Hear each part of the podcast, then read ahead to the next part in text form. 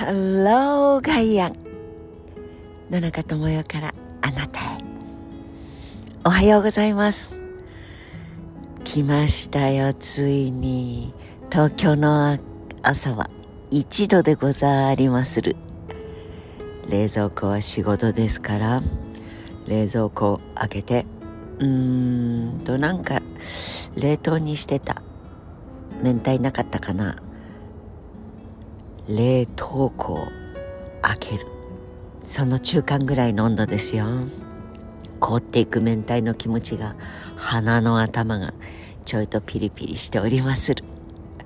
でも爽やかです。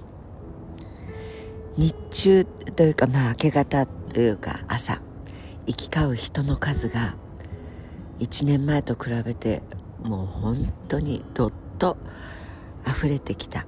感覚があるこの1週間ぐらいでしたがだからこそゆえにあ日曜日久しぶりの日曜日ってやっぱり通勤の方いないんだな。さすがに工事現場の方たちも日曜日のスタートは8時過ぎでしょうかね。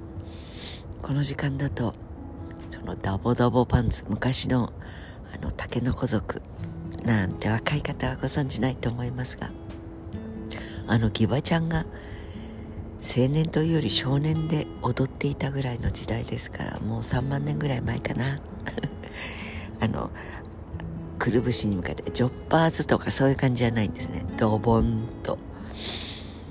そういう方たちたくさん、まあ、中にヒートテック見え隠れしているんだろうなとは思いつつですね。そういう方たちとも今朝はすれ違うことなく静かなだけど師走っぽいそんな日曜日の朝です。なんか昨日は寝ぼけたことを言ってた人がいたようです。2021年最後の土曜日とか言ってた人いませんでした。もうごめんなさい。お許しください。12月25日。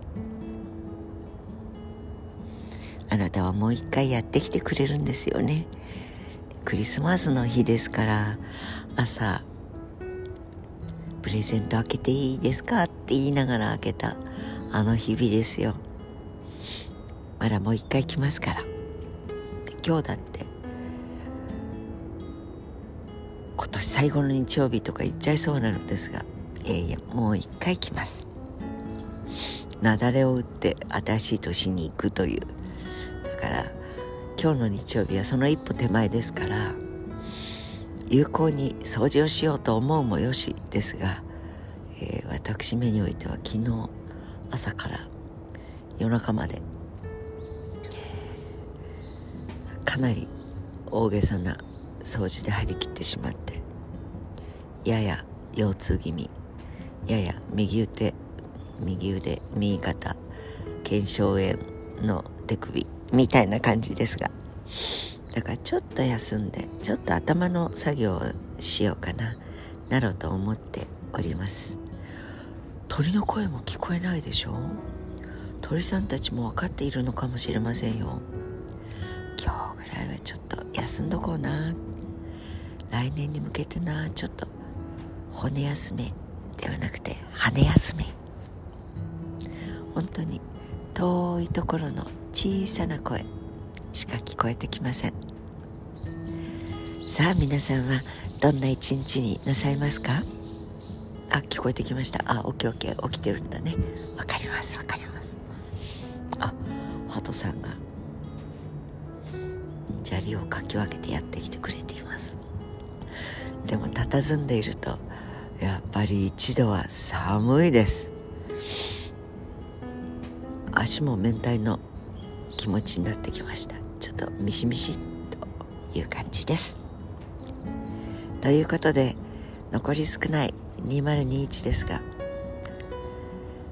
良い一日をお過ごしください。Have a nice day. Have a nice Sunday. 野中智也でした。